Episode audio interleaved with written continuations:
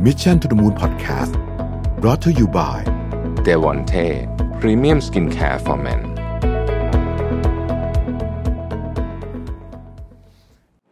สวัสดีครับ ยินดีต้อนรับเข้าสู่ Mission to the Moon นะครับ ในช่วงวิกฤตโควิดที่ผ่านมาเนี่ยหนึ่งในธุรกิจที่ได้รับการพูดถึงมาก ๆ เลยเนี่ยนะครับ ก็คือธุรกิจโลจิสติกทั้งในแง่มุมของ B2B แล้วก็ B2C นะครับมีข่าวเกี่ยวกับเรื่องธุรกิจโลจิสติกเนี่ย ออกมาเยอะมากๆเลยนะครับ วันนี้เนี่ยผมจะมีโอกาสได้พูดคุยกับผู้บริหารจากหนึ่งในบริษัทโลจิสติกชั้นนำของประเทศไทย นั่นก็คือบริษัท JWD Group นะครับ JWD Group เนี่ยเริ่มต้นมาเนี่ยจากการขนย้ายสินค้านะฮะบ้านสำนักงาน แล้วก็ค่อยๆ ขยายกิจการมาเรื่อยๆ จากธุรกิจที่เป็น sizing ระดับพันล้าน วันนี้อยากจะไปหมื่นล้านเนี่ยนะครับ วันนี้เราจะมาฟังว่า S curve ใหม่ของ JWD Group วิกฤตโควิด วิกฤตต่างๆ ที่เกิดขึ้นในช่วงนี้เนี่ยมีอะไรที่จะพาให้ JWD เนี่ยไปถึงจุดที่ใฝ่ฝันไว้ได้นะครับ วันนี้ผมยินดีต้อนรับคุณชวนินบัณฑิตกฤษดา CEO จาก JWD Group สวัสดีครับ สวัสดีครับ คุณชวนินครับยินดีต้อนรับสู่ Mission to the Moon นะครับครับขอบคุณมากนะครับที่ให้เกียรติทางรายการของเราครับคุณวิทย์ครับ อันดับแรกเลยต้องขออนุญาตย้อนอดีตครับเอ่อ20ปีที่ผ่านมาเนี้ยอืมคำว่าโลจิสติกนี่มันเปลี่ยนไปเยอะไหมครับเปลี่ยนไปมากๆฮะอืมเปลี่ยนไปมากๆ เพราะว่าโลจิสติกส์เนี่ยคำว่าโลจิสติกเข้ามาในเมืองไทยเนี่ยปี 2003ผมจำได้เลยนะฮะแล้วก็บริษัททุกบริษัทที่สมัยก่อนก่อนปี 2003เนี่ยเรียกตัวเองว่าเป็นบริษัทขนส่ง ก็คือจะชื่อ X Y Z อะไรก็แล้วแต่จะต่อด้วย Transport อ่าก็เปลี่ยนตัวเองเป็นโลจิสติกส์อ่าอ่าครับแล้วก็ประมาณปี 2003 ตอนนั้นเนี่ยเอ่อพวกบริษัท transport หรือบริษัทที่ทำธุรกิจเอ่อประเภทเดียวอืมนะในสมัยก่อนเนี่ยถ้าสมมุติว่าคุณลวิทย์มีเพื่อน หรือมีรุ่นคุณพ่ออะไรต่างๆพวกเนี้ยทำเหมือนกับพวก freight ขาย freight เรืออาขาย freight เอ่อเครื่องบินอย่างเงี้ยครับนะฮะตรงนั้นก็เขาก็จะทำธุรกิจที่เป็นธุรกิจเดียวอ่า แต่ณปัจจุบันเองเนี่ยเอ่อทุกบริษัทก็พยายามปรับเปลี่ยนตัวเองครับก็คือทำทุกอย่างให้ครบวงจรมากขึ้นอืมหลังจากที่ทำขนส่งอย่างเดียวก็อาจจะ provide เรื่องคลังสินค้าอ่าทำ freight อย่างเดียวก็ไปทำเรื่องขนส่งเพิ่มอย่างเงี้ยอืมนะฮะก็ครับตรงเนี้ยก็คำว่าโลจิสติกส์ในในปัจจุบันหรือธุรกิจโลจิสติกส์ของบริษัทอื่นๆ ปัจจุบันเองเปลี่ยนไปเยอะอืมเปลี่ยนจากที่ทำธุรกิจหน้าเดียวกลายเป็นธุรกิจหลายๆหน้าครับก่อนจะไปคำถามต่อไปเนี่ยผมคิดว่าหลายท่านน่าจะอยากรู้ว่าครับช่วงโควิดเนี่ยครับ ได้ยินคำนี้บ่อยครับว่าเป็นอ่า supply chain disruption อะไรทำนองนี้เนี่ยนะใช่ใช่มันเกิดอะไรขึ้นบ้างครับช่วงโควิดเนี่ยโอ้โหก็อย่างแรกเลยฮะโรงงานต้องหยุดผลิตอ่าอ่าถูกไหมฮะเพราะฉะนั้นไอตัว supply chain ต่างๆ ก็ขาดไปครับเอ่อโรงงานอุตสาหกรรมต่างๆ เวลาไม่มีชิ้นส่วนชิ้นส่วนเดียวก็คือผลิตไม่ได้แล้วอ่า supply chain โดน disrupt หมดก็คือครับทุกอย่างนี่มันหยุดชะงักไปอืมอีกส่วนหนึ่งก็เป็นส่วนของการที่เอ่อเวลาที่เราส่งออกเอ่อ แล้วก็มีการต้องการตู้คอนเทนเนอร์เยอะอ่าๆอ่าช่วงที่มีความต้องการตู้คอนเทนเนอร์เยอะๆท่าเรือก็เหมือนกับว่าหยุดให้บริการ เพราะว่ามีเรื่องโควิดอืมก็กลายเป็นว่าตู้ตู้ก็เริ่ม short slot ก็ครับเริ่มขาดนะเพราะฉะนั้นไอ้ค่า freight ต่างๆ พวกนี้ก็ปรับตัวสูงขึ้นอืมมากมายมหาศาลจนถึงปัจจุบันนะเพราะฉะนั้นก็อ่าตรงนี้ผมยังมองว่ามันเป็นเหตุการณ์ณปัจจุบันเองก็ยังเป็นเหตุการณ์ที่ ยัง abnormal อยู่ก็คือยังไม่ได้กลับไปสู่อ่าสภาวะปกติครับแต่ว่าดีขึ้นกว่าปีที่แล้วอืมครับเพราะมีอยู่ช่วงหนึ่งที่ตู้แพงมากแบบ ตอนนี้ก็ยังแพงขนลุอกยู่เลยแต่นะว่าใช่แต่แต่ก็ก็ปรับดีขึ้นมาหน่อยหนึ่งอืมครับผมครับผมเชื่อว่าโควิด -19 สำหรับธุรกิจโลจิสติกคนส่วนใหญ่มักจะนึกถึงว่าได้ด้านบวกล้วนๆเลย จาก traffic ที่เพิ่มขึ้น แต่มันมีเรื่องที่เป็นเรื่องที่ยากบ้างไหมครับ ช่วงโควิด โอ้มันมีเยอะมากฮะฮะ คือคนที่มองว่าด้านบวกส่วนใหญ่จะเป็นด้าน B2C อ่าคือด้านผู้บริโภคครับจะเห็นว่าใช้บริการอะไรต่างอืมๆแต่ด้าน B2B นี่มี Impact เยอะมหาศาลอืมนะเพราะว่าเพราะว่าอย่างอย่างที่เรียนก็คือลูกค้ารายใหญ่ของ B2B ส่วนใหญ่เป็นผู้ผลิตครับอ่าแล้วก็ผู้ผลิตเนี่ยถ้า relate ไปกับพวกโควิดอะไรต่างๆพวกเนี้ยเกิดโอ้โห shortage อ่าแล้วก็ supply chain แบบเหมือนกับโดน disrupt แบบมหาศาลช่วงช่วงโควิดที่ผ่านมานะเพราะฉะนั้นไอ้ port port ที่เรา service พวก B2B ที่ได้รับ Impact มันก็ได้รับ Impact จริงอืมๆนะเพราะฉะนั้นฐานฐานรายได้หรือฐานกำไรจากปกติที่ที่เอ่อก่อนเกิดโควิดเนี่ยมันก็ drop ลงไปเกิน 50%นอืมะแต่เนื่องจากว่าเรามี port ค่อนข้างเยอะ เพราะฉะนั้นมันทั้ง B2B B2C มันก็เลยเอ่อไม่ได้รับผลกระทบเอ่อเยอะมาก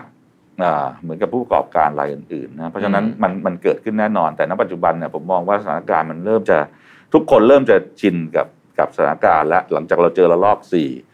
ตอนเนี้ยทุกคนปรับตัวได้แล้วอืมนะทุกคน work from home ก็รู้ว่าอ้าวก็ทำงานได้ฮะโรงงานก็สลับกะกันได้อืมอะไรอย่างเงี้ยนะครับ ก็ผมว่ามันเป็น impact ทั้งด้านบวกทั้งด้านลบครับด้านบวกจริง ๆ เลยก็คือทำให้เรารู้แล้วว่าเราจะต้องต้องอยู่รอดยังไง ถ้ามันมีอ่าสถานการณ์อย่างนี้นะโอเคครับหมายถึงว่าถ้าสมมติโควิดระลอกห้ามาอีก ก็จะไม่ไม่หนักมากแล้ว เพราะว่าเหมือนทุกคนเข้าใจแล้วว่าโอไม่หนัเคกมากต้องทำแบบนี้นะต้อง อย่างนู้นอย่างนี้ใช่ไหมคือครั้งแรกนี่คือมันหยุดทุกอย่างตอนตอนนั้นทุกคนตใจกลัวหมดตกใจใช่เออหยุดหมดเลย แต่ตอนนี้เออรู้แล้วเฮ้ยทำได้นี่ แต่ว่าอืมต้องทำยังไงอ่าครับต้องมีมาตรการยังไงครับ โอ้ได้ทราบมาว่าทาง JWD เนี่ยครับมีแผนครับระยะยาวออกมา ที่เมื่อกี้เอ่อคุณชวนินได้เอ่ยถึงนิดนึงคือเรื่องของ New S Curve ครับอยากให้ลงรายละเอียดนิดนึงได้ไหมครับว่าไอ้ New S Curve เนี่ยเราอยากทำอะไรบ้างครับ คือต้องต้องเรียนตรงๆว่า New New S Curve ของเราเนี่ย ปัจจุบันเองเนี่ยเราพยายามขยายตัวในส่วนของตัว BTC ค่อนข้างเยอะครับพอโควิดมาเนี่ยอืมก็มันมีพูดง่ายๆกิจกรรมเกี่ยวกับเรื่อง B2C ปฏิสัมพันธ์เกี่ยวกับเรื่องการขายออนไลน์อืมหรือแม้กระทั่งการส่งของทุกอย่างไปที่บ้าน โดยที่ทุกคนไม่ออกมาเนี่ยอืมมันมันเริ่มเอ่อที่จะเจริญเติบโตในแง่ของตัว volume กับตัวรายได้เอ่อเพิ่มเติมกว่าสมัยปกติเยอะนะครับอืมเพราะฉะนั้นสิ่งที่จริง ๆ JWD ทำก่อนหน้านั้นเลยก็คือ ห้องเก็บของส่วนตัวให้เช่าก็คือ self storage อ่า self storage self storage อืมซึ่งเราทำมาประมาณ 5-6 ปีแล้วครับซึ่งลูกค้าครึ่งหนึ่งเราวิทย์ก็คือเอ่อพ่อค้าแม่ค้าออนไลน์ ตรงนี้เองก็เป็นเอ่อกิจการที่เอ่อจริง ๆ เรามองว่าเทรนด์เรื่องอีคอมเมิร์ซกำลังเจริญเติบโต SME พ่อค้าแม่ค้าออนไลน์เกิดขึ้นทุกวัน แพลตฟอร์มออนไลน์ back-end เกิดขึ้นทุกวันนะเพราะฉะนั้นตรงเนี้ยก็เป็นหนึ่งในในใน S curve ของเรา ซึ่งปัจจุบันเรามีสาขาอยู่ประมาณสักหกสาขาแล้วครับทั่วเอ่อทั่วประเทศนะฮะแล้วก็เอ่อในส่วนอีกอันหนึ่งที่ที่เราทำเพิ่มเติมในส่วนของตัว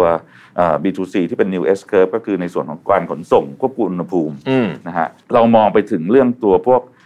asset พวกโปรเจกต์ infrastructure ต่างๆคลังสินค้าให้เช่า หรือห้องเย็นให้เช่า อย่างเงี้ยเราก็ทำเป็นอีกหนึ่ง New S curve ที่เราเราคิดว่าตรงเนี้ยสามารถที่จะสร้าง demand ให้กับลูกค้าปัจจุบันที่อ่าต้องการใช้ซึ่งส่วนใหญ่เป็นคลังสินค้าออนไลน์อ่าลูกค้าออนไลน์ทั้งหมด อีกส่วนหนึ่งก็เป็นแพลตฟอร์มที่เราไปลงทุนคือ MyCloud อืม Fulfillment MyCloud นะครับ Fulfillment ตรงเนี้ยตรงนี้เป็นส่วนที่เป็นแพลตฟอร์มสำหรับพ่อค้าแม่ค้าออนไลน์ที่ต้องการจะขายของออนไลน์อืมอ่าเวลาที่ เรามีของปุ๊บ เราต้องการแพลตฟอร์มในการที่จะอ่าไปทำ back end logistics ทั้งหมดเวลาขายได้แล้วอย่างเงี้ยก็คือทำ pick pack ต่างๆ แล้วก็ส่งไปที่อ่าถึงมือลูกค้าตรงนี้เป็นแพลตฟอร์มที่อ่าเราเข้าไปลงทุนเพิ่มเติมเพื่อที่จะอ่าสามารถที่จะจับตลาดตัว B2C นี้ได้ครับอืมก็คือเรียกว่าครบวงจรเลยทีเดียว ใช่ครับใช่ครับใช่ทีนี้ผมผมจะต้องอยากจะขออนุญาตถามเพิ่มหนึ่งว่าครับใน B2C เนี่ยวิธีการทำงานมันแตกต่างจาก B2B เดิมที่เป็นคอของเรามานานไหมครับ โอ้ค่อนข้างเยอะมากอืมคือ B2B เนี่ยปกติก็ถ้าพูดง่ายๆภาษาไทยก็คือว่าความรวดเร็วต่างๆเนี่ยมันอืมมันน้อยกว่า B2C เยอะครับคือ B2C เนี่ยก็คือเราคุยกันเป็น corporate corporate อืมอ่าเราทำอะไรเราก็บอกว่าอ๋อ ก็อย่างช้าอย่างอย่างอย่างเร็วสุดก็ส่งพรุ่งนี้ สมมุติว่าเราอ่าต้องส่งของก็คือส่งพรุ่งนี้เก็บของอะไรต่างๆ แต่ B2C พูดกันว่าอีก 3 ชั่วโมงครับแล้วก็ B2C เนี่ยค่อนข้างที่จะละเอียด แล้วก็ไปถึงอ่าพูดง่ายๆ consumer ที่เป็น end consumer จริง ๆ คือผู้ใช้บริการจริง ๆ เพราะฉะนั้นความต้องการเนี่ยจะหลากหลายมากใช่นะแล้วก็อ่าการทำงานในลักษณะ B2C องค์กรเราก็ต้องปรับตัวอ่าได้เร็วเพิ่มขึ้นมาก เพราะว่าความต้องการของลูกค้าจะเปลี่ยนไปตลอดครับอืมครับเอ่อ คุณชวนินมองอนาคตไกลๆ5ปี 10 ปีเนี่ยคิดว่าฉากทัดของของการใช้ชีวิตของมนุษย์เราเนี่ยอืมมันจะไปเปลี่ยนตัวธุรกิจโลจิสติกด้านไหนบ้างไหมครับ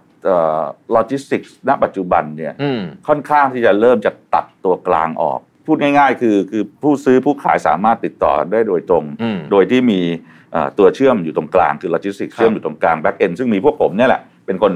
ทำจัดการต่างๆ ไม่ว่าอืมจะเป็นแพลตฟอร์มออนไลน์อะไรก็แล้วแต่เนี่ยอันนี้อันนี้นี่คือเรื่องที่หนึ่งเรื่องที่สองก็คือในอนาคตสิ่งที่เราจะต้องเห็นก็คือว่า เวลาเราต้องการอะไรปุ๊บเราทำทุกอย่างผ่านแอปพลิเคชันออนไลน์ แล้วอืมภายในไม่เกินระยะเวลาหนึ่งชั่วโมง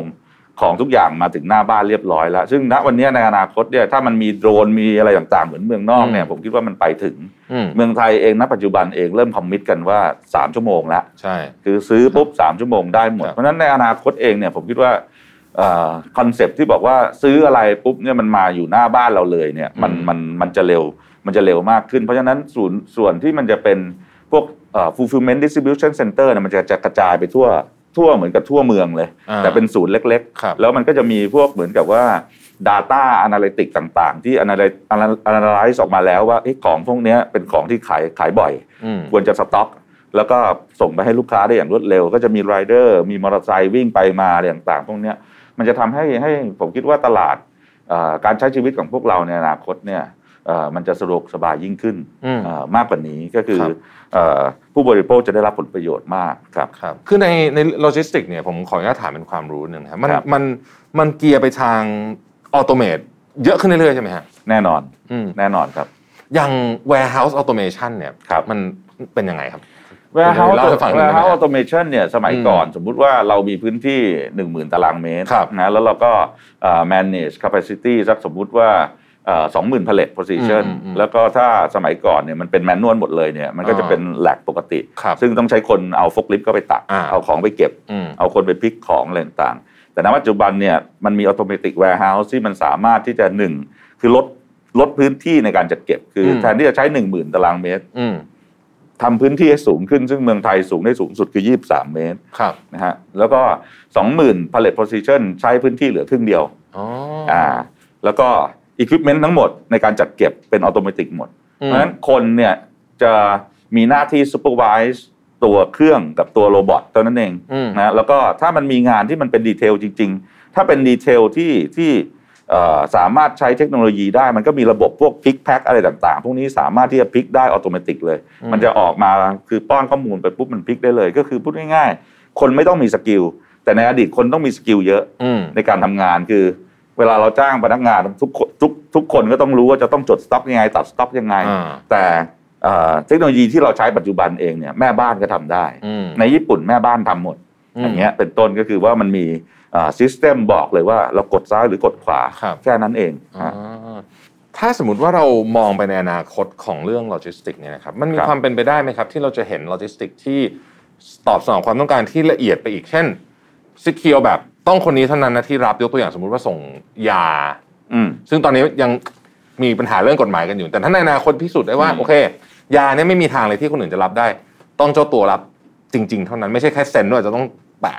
อ่าลายนิ้วมือไปในอนาคตมีโอกาสเห็น ผมว่ามีแน่นอนมีแน่นอนอืมแล้วแล้วเป็นไปได้แน่นอน อย่างพวก telemedicine อะไรต่างๆ ทุกคนอ่าอยากจะทำอยู่แต่อย่างใช่ที่คุณรวิทย์บอกก็คือติดเรื่องกฎหมายครับแต่ในอนาคตเนื่องจาก mobile มันติดตัวกับเราไปตลอดอืมถึงแม้เขาส่งของเนี่ยมันสามารถที่จะ authentic ผ่านมือถือผ่านแอป แล้วก็ผ่านสแกนหน้าอะไรได้หมดอ่าตอนนี้จริง ๆที่ต่างประเทศทำหมดแล้วนะอืมเพราะฉะนั้นเรื่องพวกเนี้ยผมคิดว่าไม่ได้เป็นเรื่องไกลตัวของเรามากครับแล้วมันเกิดขึ้นแน่นอนอืมเกิดขึ้นแน่นอนแล้วก็ในเรื่องของตัวพวก telemedicine เรื่องส่งยาส่งอะไรต่างๆ ตอนนี้ทุกหน่วยงานที่เกี่ยวข้องในเรื่องของตัว healthcare ทั้งหมดพยายามผลักดันให้มันเกิดโลจิสติกที่เป็น specialist มาก ๆ อย่างเช่นเอ่ออาหารสดเอ่อยาพวกเนี้ยครับครับทาง JWD เนี่ย รู้สึกว่าอยากจะทำเรื่องนี้เอ่อใช่ใช่มากพอสมควรใช่ครับมันยากกว่าปกติเยอะไหมครับ ก็อย่างเช่นเรื่องอาหารมันก็ต้องมีพวก i อ n พวก GMP อืมพวก Certificate ต่างๆ เยอะแยะไปหมดในการอืมจัดเก็บ ถามว่ายากกับ Product อื่นๆไหมยากกว่าครับแต่ process จริงๆ มันเป็น process เดียวกันอ่าคือรับของเก็บแล้วก็จ่ายของอืมเพราะฉะนั้นอ่ามันมันมันมันขึ้นอยู่กับประสบการณ์ แล้วก็ know how ต่างๆ แล้วก็ reference จากลูกค้าอื่นๆ ที่มีอืมอย่างเรื่องยามันก็ another step กว่าไอตัวฟู้ดอีกอ่าเพราะยามันก็มีเกี่ยวกับเรื่องไลเส้นต่างอืมๆใช่ไหมจะเก็บยาก็ต้องมีไลเส้นนะต้องขออนุญาตอะไรต่างๆนะก็ก็มันมีความละเอียดอ่อนมากกว่า แต่ผมคิดว่าตลาดนี้เป็นตลาดที่ที่เอ่อเราเชี่ยวชาญทางด้านเรื่องของควบคุมอุณหภูมิอยู่แล้วไอ้อืมตรงนี้มันเป็นตลาดที่สามารถต่อยอดได้นะฮะครับก็ตรงนี้เองก็เป็นส่วนที่ที่ผมคิดว่าเราเองก็เราเราก็วางแผนที่จะเอ่อขยับขยายกิจการพวกนี้เข้าไปเพิ่มเติมมากขึ้นครับ ทาง JWD เนี่ยได้ไปลงครับทุนใน MyCloud Fulfillment ด้วยครับคุณชวนินเล่าให้ฟังหนึงได้ไหมครับว่าทำไมถึงไปลงทุนกับ MyCloud ด้วย คือ MyCloud Fulfillment เนี่ยก็เอ่ออย่างที่ทราบกันก็คือเป็นแพลตฟอร์มเอ่อที่ service ให้กับทางพ่อค้าแม่ค้าออนไลน์รายใหญ่ของของประเทศนะครัครับบแล้วก็มีอ่าฐาน Fulfillment Center อยู่ที่ลังสิตกับที่ลาดกระบังนะทีนี้เราเองเราก็เจอกับ MyCloud แล้วก็พูดคุยแล้วก็ปรับเอ่อในส่วนของตัวคลังสินค้าที่มีนบุรี 6,000 ตารางเมตรเนี่ย เป็น Fulfillment Center สาขาที่ 3 ของ MyCloud นะฮะแล้วก็พูดคุยกับหลังจากพูดคุยกับทางโฟลเดอร์เขากับทางผู้บริหารเนี่ยเขาก็มีแผนในการที่จะระดมทุนซีรีส์ B นะครับอีก 250 ล้านนะครับเราเองเราก็เลยสนใจ เพราะว่า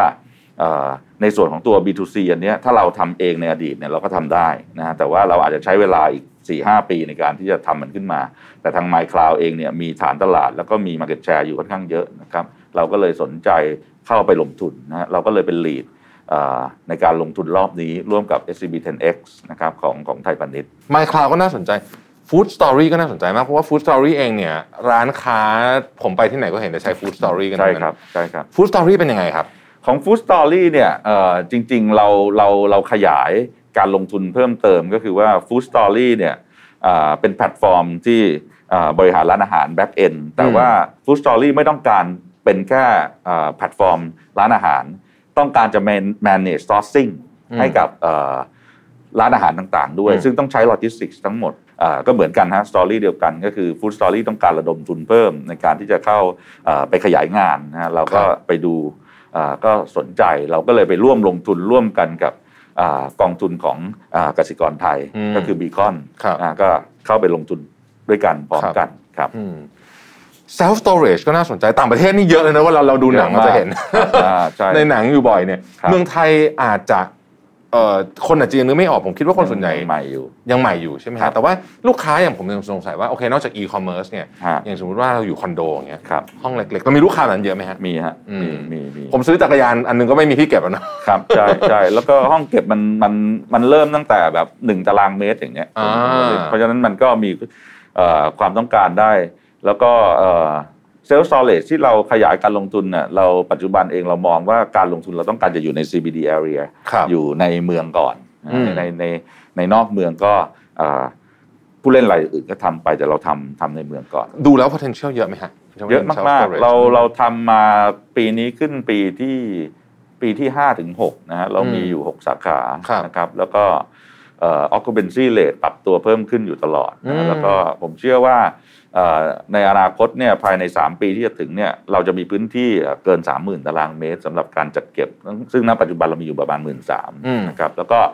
เนื่องจากว่าเรามีความร่วมมือกับทาง Origin Property นะครับ ซึ่ง Origin Property ก็มองเรื่องอจะทำไอตัวเหมือนกับ Self Storage Unit เล็ก ๆ นะครับ แล้วก็เป็นจุดดรอปออฟให้กับการส่งของของนิติอย่างเงี้ยณปัจจุบันเองถ้ารถมอเตอร์ไซค์มาส่งที่นิตินี่จะ เห็นเลยว่าจะยุ่งยากมหาศาลมากเพราะนั้นจะไม่มีจุด drop off ไม่มีจุดเก็บของ หรือแม้กระทั่งเป็น cold chain ที่ว่าเวลาเราสั่งของสดจากบิ๊กซีโลตัสแล้วมาถึงนิติมันก็ไม่มีที่เก็บเนี่ยตรงนี้ก็จะเป็นเป็นตัวที่เราขยายการลงทุนเรื่องเหมือนกับเป็น mini self storage ไปในส่วนของตัว residential ต่างๆ โครงการต่างๆ ของทาง Origin ครับครับ เทียบกับประเทศอย่างสหรัฐอเมริกา หรือฝั่งยุโรป หรือแม้แต่กระทั่งจีนเนี่ย จำนวน traffic ของการเคลื่อนที่ของสินค้าประเภทนี้เนี่ยเทียบกันแล้วนี่ประเทศไทยนี่ถือว่าใกล้เคียงกันหรือว่ายังน้อยกว่าเยอะครับโอ้ยังน้อยกว่าเยอะครับแสดงว่าโอกาสโตมีโอกาสโตยังมี แล้วก็ในภูมิภาคเองอย่างเช่นสิงคโปร์ฮ่องกงก็เมืองจีนเกาหลีญี่ปุ่น เติบโตมากกว่าเมืองไทยเพราะฉะนั้นธุรกิจนี้ก็จริง ๆ มีผู้เล่นเป็นเป็นสิบรายแล้วในเมืองไทยนะฮะแล้วก็ผมคิดว่าน่าจะเจริญเติบโตได้ไม่แพ้กับ ประเทศในภูมิภาค โอ้โห โอกาส opportunity เห็นเยอะเลย ทางเราเนี่ยมีกลยุทธ์อะไรใหม่ๆ ทางฝั่ง core business ที่เราอยากจะทำอีกบ้างไหมครับตอนนี้ core business เนี่ยก็พูดไปแล้วว่าไอ้ตัว B2C เราก็ทำไปเรียบร้อยแล้วนะฮะแต่พอ back กลับมาที่ core business ที่มันเป็น B2B เก่าเนี่ยปัจจุบันเองเนี่ยเรามีการเข้าไปลงทุน ในท่าเรือที่แหลมฉบังเป็นท่าเรือ container port นะครับก็ร่วมมือกันกับ Port Singapore Authority นะครับก็ลงทุนขยายทางด้าน multimode เพิ่ม ก็คือว่าเราต้องการจะทำทั้งบกรางอากาศ รถไฟนะแล้วก็ในส่วนของท่าเรือคอนเทนเนอร์ก็เป็นเป็นส่วนหนึ่งที่อยู่ในแผนการขยายนะครับอีกส่วนหนึ่งก็คือเรื่องการขนส่งทางรถไฟ ซึ่งณปัจจุบันเองเราก็มีการศึกษาเรื่องการลงทุนแล้วก็พยายามที่จะมีการ ขนส่งพวายการขนส่งทางรถไฟเพิ่มขึ้นให้กับลูกค้านะครับแล้วก็เรื่องการส่งส่งข้ามแดนนะครับจากปัจจุบันที่เราขนส่งไปในอาเซียน ปัจจุบันเองเนี่ยมีมีเราที่จะไปถึงเมืองจีนได้แล้วอืมนะฮะก็ผ่านทางเขมรผ่านทางลาวขึ้นไปเวียดนามไปทางเมืองจีนนะฮะตรงนี้ก็เป็นอีกส่วนหนึ่งที่ที่เราอยากขยายอืมส่วนที่ 2 ก็จะเป็นส่วนของห้องเย็นที่ปัจจุบันเองเรามีอยู่ในพื้นที่เอ่อ ในกรุงเทพปริมณฑลมหาชัยต่างๆ เราต้องการจะขยายไปทำหัวเมืองต่างครับๆอย่างเช่นขอนแก่นนะภูเก็ตอืมเชียงใหม่อ่านครสวรรค์พิษณุโลกอย่างเงี้ยที่เป็นเป็นหัวเมือง ซึ่งจะเป็นหับในการที่จะอ่าช่วยกระจายสินค้าอ่าเย็นให้กับอ่าลูกค้าในอนาคตได้นะคครัรับบเอ่อส่วนสุดท้ายเราต้องการจะขยาย core business ไปที่ต่างประเทศนะฮะที่ที่เราไปถือหุ้นอยู่ที่เวียดนาม หรือที่อินโดนีเซียอ่าที่กัมพูชา เพิ่มเติมนะฮะอืมตรงเนี้ยก็จะเป็นส่วนที่ที่สามส่วนที่เราอยากจะขยายเพิ่มเติมไปครับ ในมุมมองของคุณชวนินเนี่ยมองประเทศไทยอีก 10ถึง15 ปีข้างหน้า โฟกัสไปที่เรื่องโลจิสติกส์เนี่ยเรามีความท้าทายอะไรบ้าง แล้วเรามีโอกาสอะไรบ้างครับ ตอนนี้ผมว่าเราเราไม่ได้มองโลจิสติกส์แค่ในเมืองไทยแล้วอืมคือผมผมคิดว่าถ้าเรามองแค่ว่าเอ่อเราจะทำโลจิสติกส์อยู่ในเมืองไทย ผมว่าเราเราไม่น่าจะเติบโตได้เยอะมหาศาล คือครับเราต้องมองอาเซียโฮอาเซียนแล้ว แล้วก็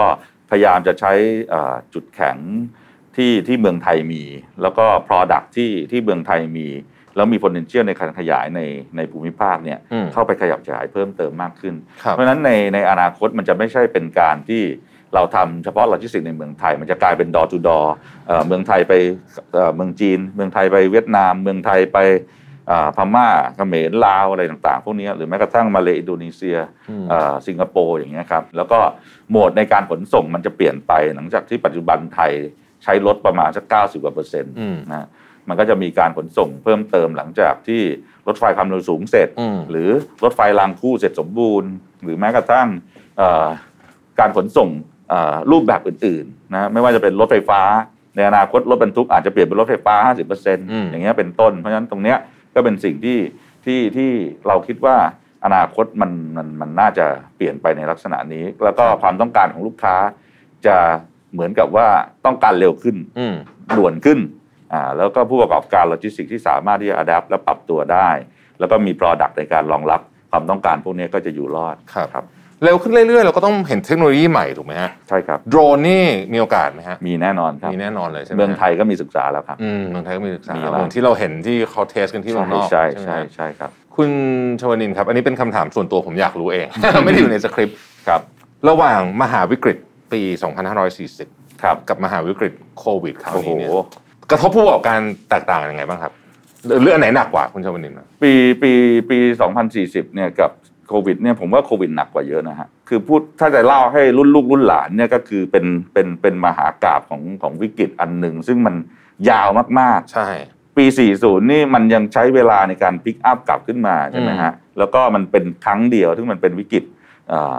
ทางการเงินอะไรต่างๆ ก็ว่ากันไป แต่อันนี้มันเป็นโรคระบาด แล้วเรายังไม่รู้เลยว่าเรานั่งคุยกันนะวันนี้ปีหน้ามันจะเป็นยังไง ใช่นะเพราะฉะนั้น Impact มันมันมันมันจะมหาศาลมากๆกว่าอืมกว่าเอ่อ ช่วงปี 2540 เพราะว่า Impact ตรงนี้เนี่ยมันไม่ได้เหมือนกับว่าเลือกเลยว่ามันจะเกิดขึ้นกับคนที่ไปกู้เงินต่างประเทศอืมเหมือนปี 40 หรืออะไรแต่มันมันเกิดขึ้นกับทุกคนอืมครับโอ้จริงครับ ก็คำถามสุดท้ายที่ผมถามแขกรับเชิญทุกคนครับนะครับ คุณชวนินเองเนี่ยได้บทเรียนชีวิตอะไรบ้างจากโควิดครับผมคิดว่าอันนี้มันเป็นปรัชญาในการทำงานของของ JW อยู่แล้ว ไม่ได้ว่า เกิดโควิดนะครับคือคือคือผมจะพูดกับลูกน้องแล้วก็พูดกับทุกทุกคนเสมอเวลาที่ผมไปให้สัมภาษณ์ผมบอกว่า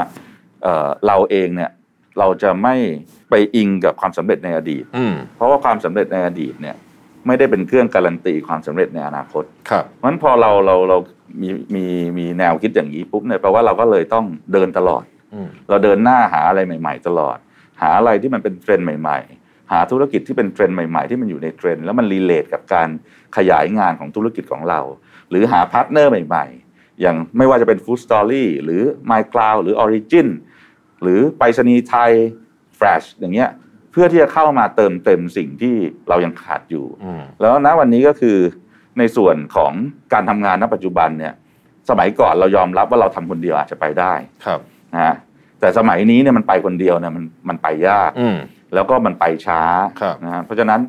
ณวันนี้ผมเชื่อว่าเอ่อหลักการในการทำงานของเราในอนาคตก็คงจะมี JV partner อีกเยอะแยะ ที่สามารถที่จะต่อยอดธุรกิจของเราได้นะเพราะฉะนั้นตรงเนี้ยก็เป็นส่วนที่ที่ผมคิดว่าเอ่อถ้าเราคิดอย่างนี้ปุ๊บเราก็ไม่หยุดเดิน แล้วก็หาสิ่งใหม่ ๆ ในการที่จะขยายกิจการไป มันก็จะทำให้ผลประกอบการของเราเติบโตได้ แม้ว่าจะเจออุปสรรคอะไรต่างๆ หรือโรคระบาดอะไรต่างๆ เราก็ยังมีการเจริญเติบโตได้ไม่มากก็น้อยครับครับ โอ้วันนี้ต้องขอบคุณครับคุณชวนินทร์บัณฑิตกฤษดาซีโอครัจากบ JWD Group เป็นอย่างมากนะครับ ที่ครับให้ทั้งความรู้แล้วก็แรงบันดาลใจให้กับเราครับนะครับ ขอบคุณมากนะครับ ขอบคุณครับ สวัสดีครับครับ Mission to the Moon Podcast Presented by Devonte Premium Skincare for Men